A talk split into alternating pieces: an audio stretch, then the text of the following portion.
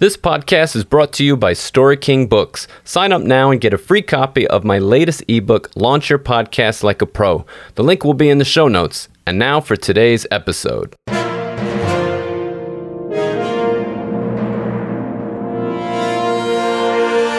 Welcome to the Story King podcast, a show featuring inspirational conversations about the art and business of storytelling and living life.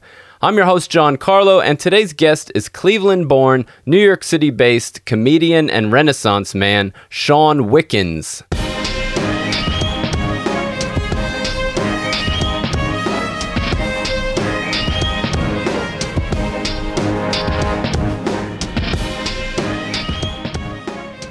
Shawn is not only a comedian, but also an author, podcaster, runs a theater festival, and is part of a collective you can hire to do gratitude calls, where they call your parents to let them know what a great job they did raising you.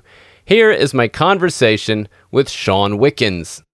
Shawn Wickens, welcome to the Story King podcast. Thank you. Thanks for having me. Awesome. Why don't we start off with you just telling us a little bit about your story, who you are, what you do for listeners not familiar with your work? Oh, sure. I've recently, very recently, fully embraced my um, reality of sort of stoner slacker comedian. I, I live in New York City and I've done it by, I think, accident. I've done it making my, letting myself survive on a little bit of art and then just the weird jobs that I come across. I'm a retired residential window cleaner Hmm. I've also unloaded trucks for Broadway shows, the the best of of theater in the world. I've unloaded some of those trucks, you know. and nice. um, yeah, and so I, I used to run a film festival, a theater festival. I, I'm I'm kind of a stoner comedian, and I've over the past year and a half, you know, some comedians are angry that they haven't been able to perform but I've done some of the best shows for myself by myself over the last year and a half. I've entertained myself so efficiently that um, I feel like I should get paid just to sort of sit around and think. So that's a little bit about me. now, you said uh, stoner comedian. Is this like an actual like genre that everybody is familiar with that you're that you keep saying, or is that just what you you call your particular group? I think it's maybe I don't know if it's a, a universally um, recognized genre, but I think it's like a recognize universally recognizable genre. Everyone would be like, "Oh yeah, I get what that is." Um, okay. If you ask me now if I'm stoned, the answer is always sometimes. Okay. That's always the answer because that's the most truthful thing that you can say in a way. It, it's, that it's always true. Sometimes I'm stoned, sometimes I'm not. Anyway, I found out that I used to keep my cannabis usage private, and it was never like all the time. It was always just once in a while. But I feel like once I started letting people know these jokes that I'm telling you, I did come up with them while I was stoned. It makes the jokes make more sense. I gotcha. I, I realized people are more relaxed around me when they feel find out that I am sometimes stoned. That's how right. that's how good I am at getting stoned. The fact that I do it, it makes other people relaxed. it reminds me, I, I'm I'm from New York City too. I just moved to Tennessee just a few months ago with my family, yeah. mm-hmm. and uh, I, it reminds me of uh, what was it called, Drunk Shakespeare. Do you remember oh, that in, yeah. in, Manhattan? Yeah, but they would just take shots and try to do Shakespeare. yeah. I know of the show. I've heard so many good things about the show, and I've never gone to see the show. Not that I would tell anyone not to go to it. I just feel like I get the idea. You know, since you are talking about cannabis, I, I recently had somebody on and he was talking about just all the stigmas of drug usage in general he has a whole that's what his whole thing is about is trying to de stigmatize drug usage and and especially cannabis you know and, and he had heavy drug usage in his past before and everything yeah. so I, I know you talk a little bit about that too and and is that like a podcast you have that was the general idea of it yeah i have a, a I sort of have a collective with a few friends. It's called Stoner Morning Show, and it's mm-hmm. you know sometimes we do live streaming things, sometimes we do a live show. We do a lot of things, but it's the idea is that it's a group of stoners trying to do a talk show, right. and um, it's sort of modeled off of the morning shows, the you know local morning news shows, which you know when some someone asks me, Shawn, what are your who are your comedic influences? I feel it's actually TV news bloopers on YouTube. That's what I'm inspired by because in some ways stoner morning show which is a bunch of stoners getting t- together talking about the news but about life as, as well it was inspired by the the humor behind not wanting to f up which is ridiculous because it's like if you're on a news show and you accidentally misspeak a word you're doing what humans do. Why are you not supposed to do that you're, you're telling yourself that you are making an error which is it seems prohibitive for delivering the news, you know? Right. Um, but um, yeah, stigma's a, a big thing. I, uh, I I still live in New York. You just moved out of uh, Queens. Is it where mm. you're from originally? Yeah. Yeah. But Tennessee's a beautiful state as well. I've traveled through it. Mm-hmm. I've seen lovely parts of it. You know, so there's yeah. a stigma about te- Tennessee that you you can now speak against or for in some ways. no, you're, you're absolutely yeah. People I think just like to have these quick filters, you know, like oh you're you're that way, you're this yeah. way, right? So I mean, I think that's. uh I'm I'm just curious. I asked this question because I I've people have been all over the map with this question. You know, seeing cannabis as a gateway drug. You know, and I know oh, people who were addicted to heroin who who said that. And then i know other people who are addicted to heroin who said no it's nothing like that at all. So obviously you're in the latter camp. Yeah. And you know I, I see myself as an artist first and a comedian first. I never thought that i would eventually be a cannabis advocate. Uh-huh. Um, but in all honesty and in, in all honesty, I am somebody, people don't know this about me. I am somebody who has trouble relaxing. Hmm. I seem relaxed all the time, but internally I'm very high strung. And when you tell people that, they don't believe it because they don't see it. Right. Right. So, uh, my life has changed, I think, dramatically and for the better over the last year and a half, two years, partly because of meditation, partly because of, you know, some good books I've read and some social interactions I've had, you know, some good environments I've been in. And cannabis usage has been part of that as well because it's like it has, as somebody who has difficulty relaxing, it was difficult to relax in very traumatic times. And I was living alone at the time and I was having zero human interaction, you know, reaching out to people digitally. Mm-hmm. Uh, which was good. But the other good thing is that I learned to live with myself in a way that I wasn't able to when I had access to people. And cannabis has just been a small part of that. Comedy as well. When did you uh, first get involved in comedy? It's hard to say. I don't know. I, I grew up wanting to be a comedian. Okay. And then thought I would. And then when I entered sort of a, a, a young adult age, thought I should be giving sort of like psychology pursuits a, a, a test. You know what I mean? Like maybe mm-hmm. I'll become a therapist and, and or and then I didn't like that, and I was like maybe I'll become a, um, a TV news camera guy for, for for whatever reason, and then kind of like embarrassingly still trying to do comedy stuff on the side. You know. So in some ways, a very big date for me is um, 2004 when I moved to New York City with no goals or plans really. Just, uh, I knew I had a, a, sublet apartment waiting for me in uh, Williamsburg. And from there, taking improv classes because I had stage fright, but I knew I wanted to be on stage because I knew I could be funny, but I didn't think I had the ability to write jokes. I thought I could just be funny in the moment. Mm-hmm. Um, and I needed other people around me, you know? So from there, I did Im, uh, improv, and improv tricked me into finding out that I could write jokes, and now I do more of that.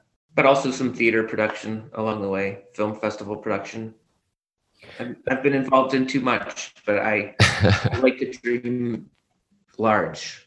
well, I think it's interesting that you had stage fright, and yet you had this desire to be in comedy, which it's it's it's not just going on stage like there's this expectation that you're supposed to be funny when you get up there oh yeah. it's you know so that's that's uh you know kudos to you that that's brave to have sta- stage fright and to want to overcome that to to be right. funny you know that's that's that's very interesting because a lot of people that i know who, who are stage fright and very shy I mean, yeah. that's like their worst. They'd rather die than than get up on stage somewhere, you know. Yeah. So.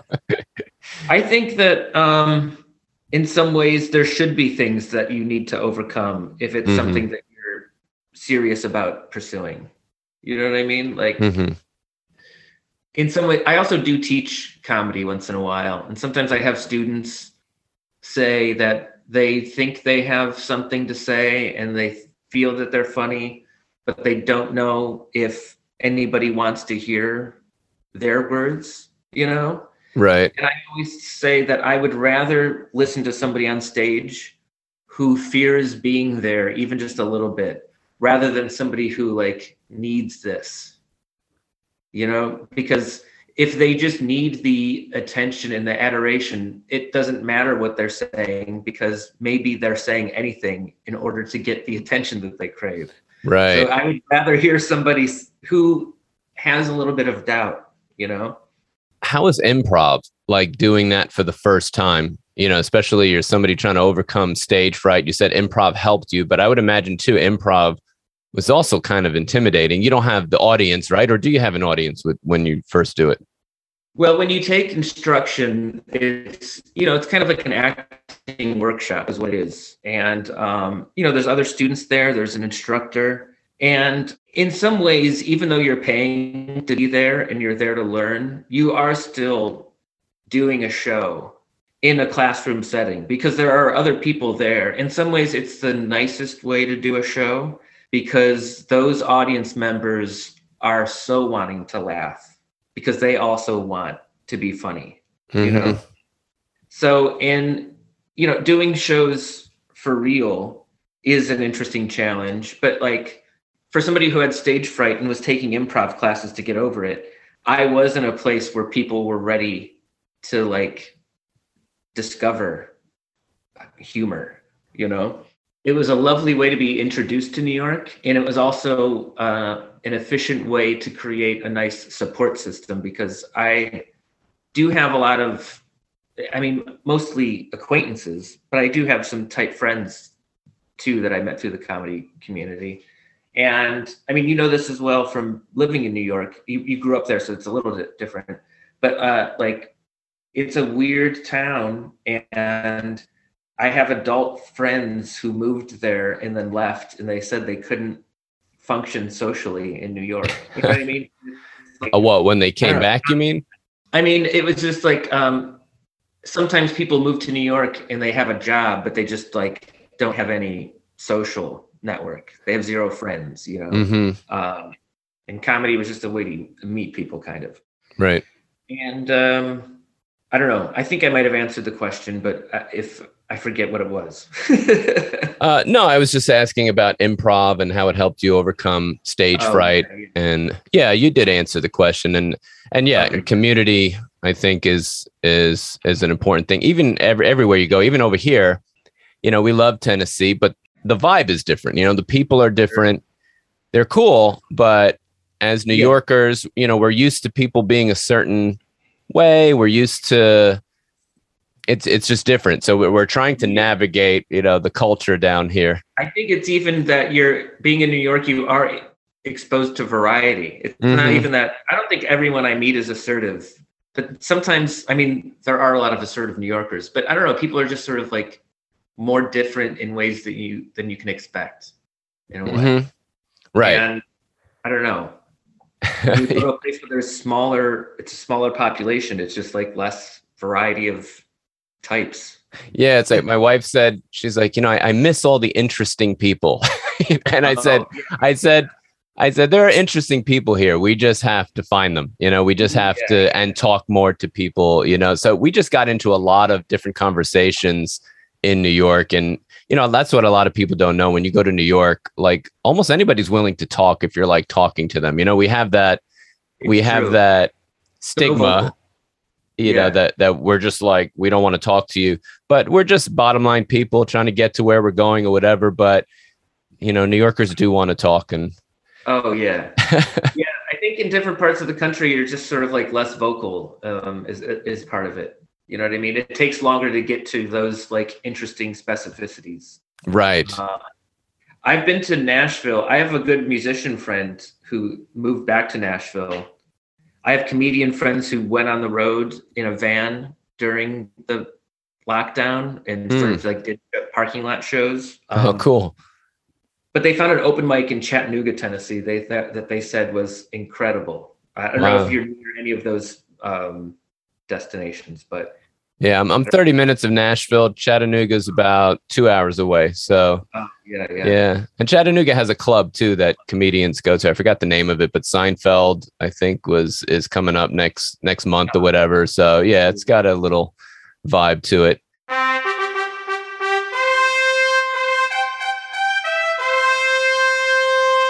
Hey, everybody, I just wanted to take the time to let you know about my latest book. It's called Massimo's Mirror and Other Stories. It's my first collection of short stories. The book uses fantasy, science fiction, and fairy tales to create a world where a magical array of protagonists conquer their fears, battle forces of evil, and step up to meet their potential. Suitable for the secular and religious alike, these stories are full of symbolism and quirky characters, including aliens, robots, angels, demons, superheroes, gods, animals, giants, monsters, and dragons, and just the right length to hold the attention of children and adults alike. All 50 stories are crafted to entertain and make us see behind the veil of reality and perhaps teach something along the way. The ebook and paperback editions are available on Amazon. You can purchase an autographed copy on my website, storykingbooks.com. Also, if you sign up on Story King Books with your email, you'll get a free copy of my latest PDF resource, Launch Your Podcast Like a Pro. And now back to today's episode. Let me ask you, you when you reached out, you said you created some unusual and unique artistic projects. So, what are we talking when you say that? Oh, sure. So, well, Stoner Morning Show itself is an interesting, unusual project. It's, you know, comedian friends getting together and talk and meet interesting people. I used to run the Bad Theater Fest, which was not theater for the sake of doing something horribly, but it was like free yourself from the need for it to be great. Right. Try something, you know. But one of the things uh, my stoner friends and I came up with was, and this came out of the pandemic. It was an idea of just reaching out to people, because what you do is you hire us, and we call your parents and let them know that they should be proud of your child. That's, That's- it. That's an amazing uh, adventure. So that's what you call gratitude calls, right? Correct. So it's specifically parents that you're calling. Well, that was the original idea. I mean, you can have us call anybody and let them know. But I, I mean, again, this was an idea out of the pandemic and when things were a little like lonelier and scarier. You know what I mean? Mm-hmm. And it's like expressing gratitude is a way to a good way to spread good vibes. Yeah, what's a nice way to sh- send send gratitude? It's by calling somebody to let them know that their offspring is making positive contributions to the world. Even if it is in the form of they paid us to want you to hear have this nice feeling. Uh, Right. But the calls are weird because some people are a little scared by it at first. Right. Do they think they're like live on public radio when you call, or, or are you doing it live, or or are you like airing we it live? No, we don't do it live. It's a private private thing. Our Gotcha. show is a live show, but yeah, if you want us to call somebody, I know it's a convoluted thing, but the weird thing about making somebody scared by calling them up and saying, "Yes, I'm calling on behalf of your son, whatever, whoever, Michael, whatever," we just want you to know you should be very proud of him. Like it's a they're scared and then it's a relief and it's so a lot of emotions are um, combining. Well, that intro sounds like a cop is telling you that your son's dead or something. I know. There's no good way to intro it though. You have to right. to it and then get to the nice thing, you know? Right. Walk me through how this works. Somebody calls you, and do you still do this, by the way, or that was mostly during the pandemic? Uh, I mean, we're still in it, but you know what I mean? It was mostly in the pandemic. We'll still do it now, of course. Mother's Day is coming up. If if you uh, birthdays are always around, but yeah, if you go to the website, you can fill out a form. Who do you who who do you want us to contact? Any information you want to provide? We'll just do a phone message too if we can't reach them. You know what I mean? In some ways, the phone message is a little nicer because they, you know what I mean, like people get messages all the time. So it's right. So the the idea is really to show gratitude towards the parents or whoever they want you to to call. Yeah, is is that kind of the idea? It's a specific way to spread goodwill, and and you know I um I I've done this for a few friends, and the friends of mine said that it made their mom's day. Mm. To just know that their son or daughter was thinking about them to I, yeah I, I, don't know it's a weird gesture but uh good gestures take effort. So it's just about putting more effort into doing that. Right. No that's what fascinated me the most about when i was looking at your uh you know your your bio and everything that that you sent me. I was like wow that's, that's such an interesting idea you know to oh. show gratitude and you know and it, it sounds like you're really hyper conscious of, you know, being a force for good and using your talents and resources to make the world, you know, a, a better place. What, what motivates you to be like that? I don't know. I guess um, I had uh, my mother was very interested in like social justice issues, and um, she was also very, I think, hyper aware about telling her kid, teaching her kids like that we are people who treat others respectfully. You know what I mean? So I think that was a big part of it. And once you do that, you find that other people are fun.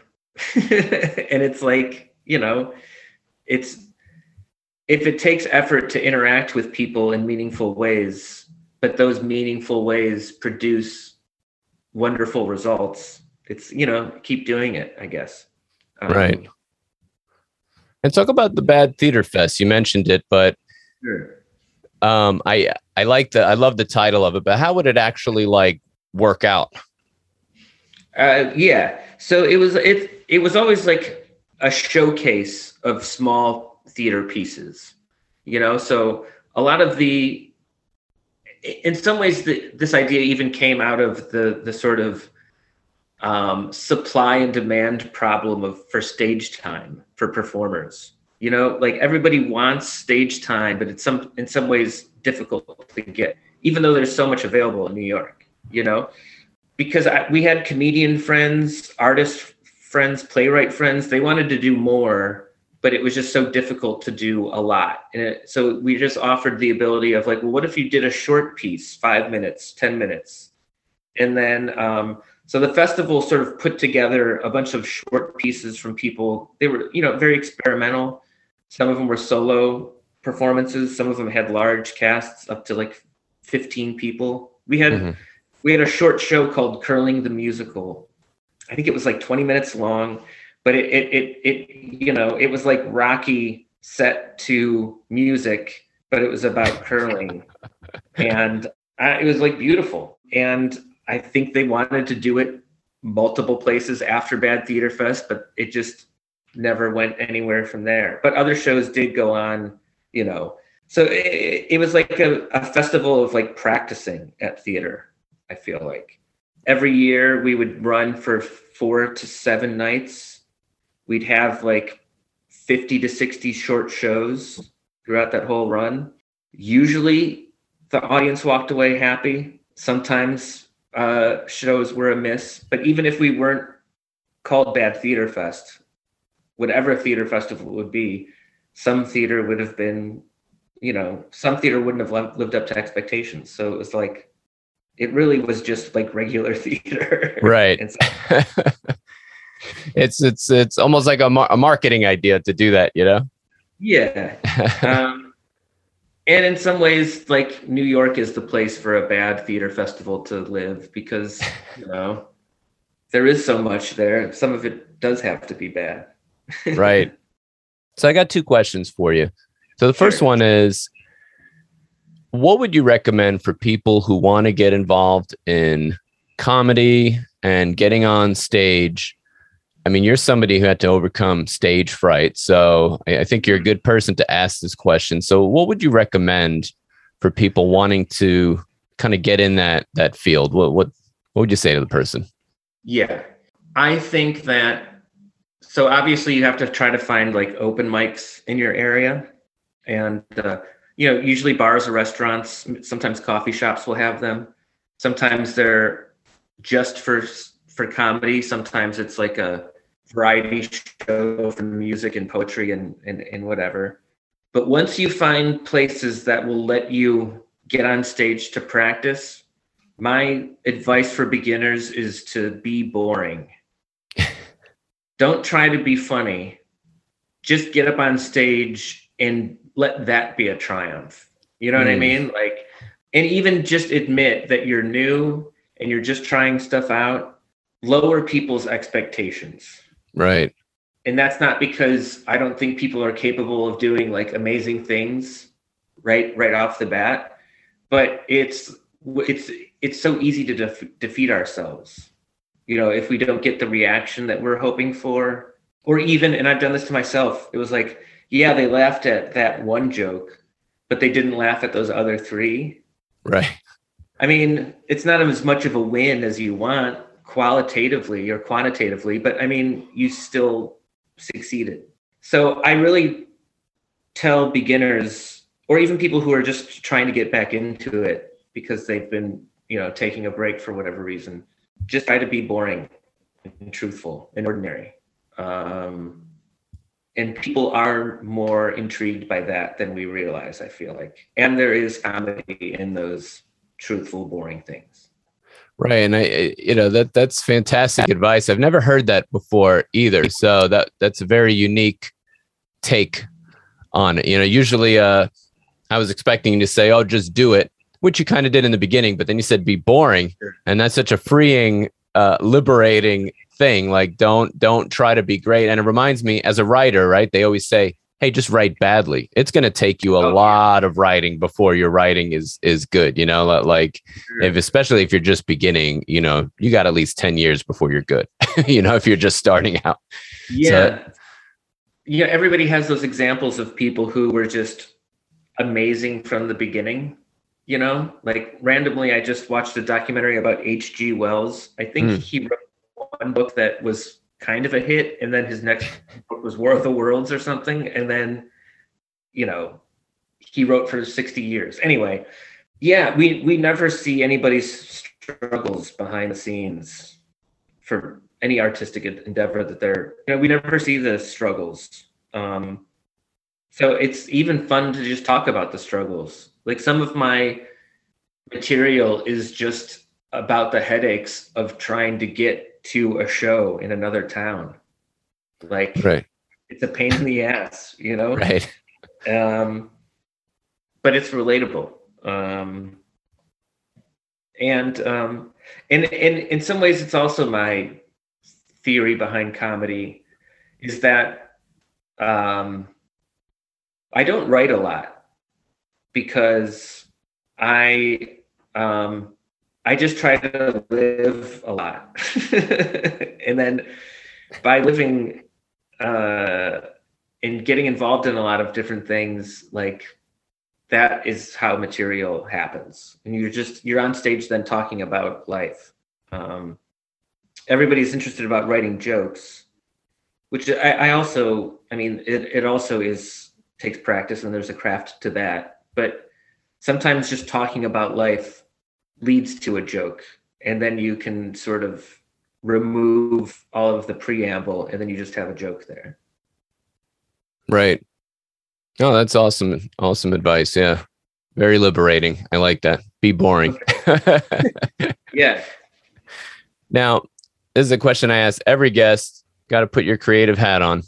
Okay. if you could have any superpower, what would it be and why?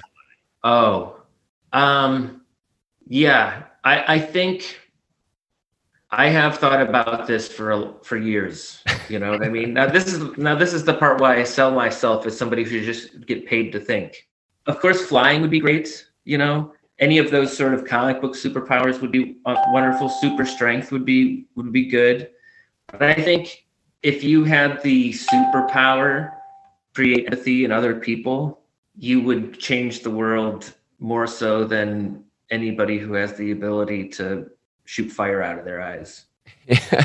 So that was superpowered to do what you said? Oh, create empathy in other people. Oh, wow. Not even just just to create a moment of it. Cuz you don't want to brainwash them into having empathy and then they have no control. You know what I mean? You want them to experience one moment of it so that they'll think about that for the rest of their lives perhaps or or you know the next time they're in a situation like that. Very useful superpower. Yeah. I also think that when um, different nations, this is this is not unrelated to your question a little bit, but this is just more thinking, more thoughts that I have. I, I think when nations get, get together to have negotiations, that there should be dogs in the room.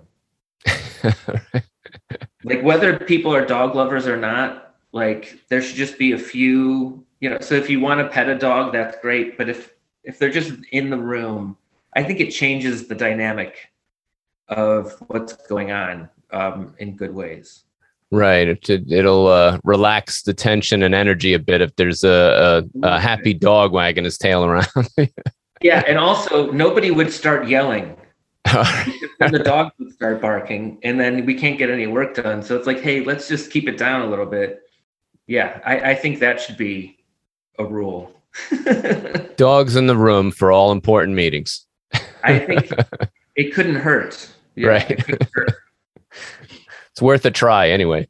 Shawn, if people wanted to follow you online, if they wanted to purchase your books, where where can they go about doing that? In some ways, maybe the easiest way is to go to stonermorningshow.com and then finding me through there. Um, but there's also shawnwickens.com. If you Google any spelling of that that you guess with comedian afterwards, you'll probably find me. But yeah, I'm on, you know, Instagram and all of those things. We put out episodes of Stoner Morning Show pretty regularly.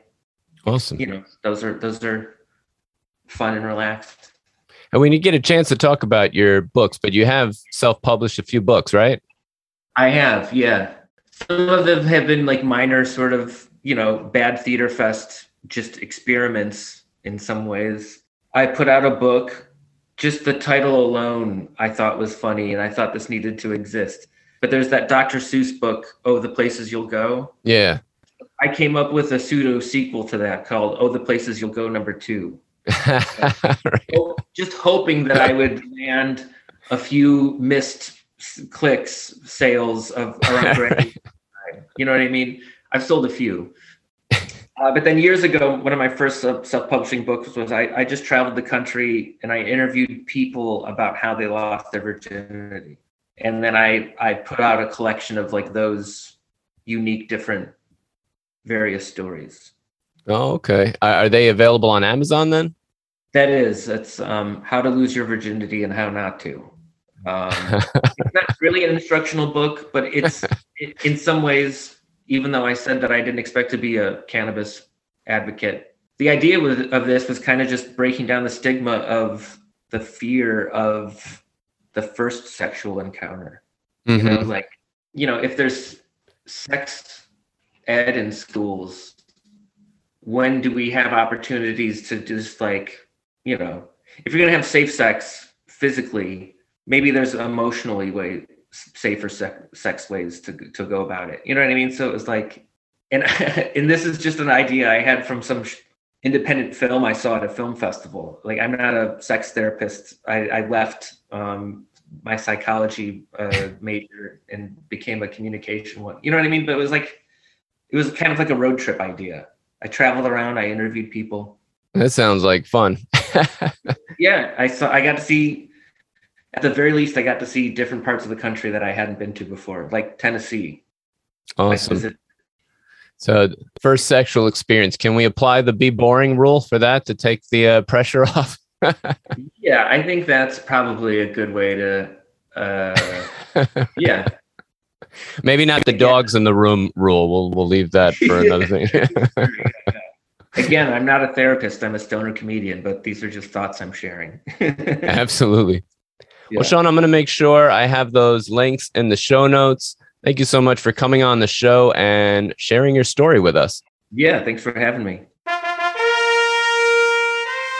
So that was my conversation with Shawn Wickens. All of his links will be in the show notes. Don't forget to check out StoryKingBooks.com. Also, you can follow us on Instagram. The username is storyking.podcast. I post weekly short stories, writing tips, and quotes from famous authors. You don't want to miss that. And please click like on our Facebook page. We're at facebook.com forward slash storyking podcast.